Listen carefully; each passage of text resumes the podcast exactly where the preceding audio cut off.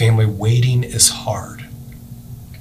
And what makes it so difficult is that our heart wants what it wants and it wants it now. So it should come as no surprise that when waiting takes long periods of time, hours, days, months, even years, we begin to lose hope. We begin to lose our strength. We begin to become weak. And we, sadly, begin to lose our faith. And the same is true when God tells us to wait. Instead of trusting God and His perfect timing and His master plan, we take matters into our own hands and we try to manipulate outcomes that align with our own desires. Family, waiting is hard.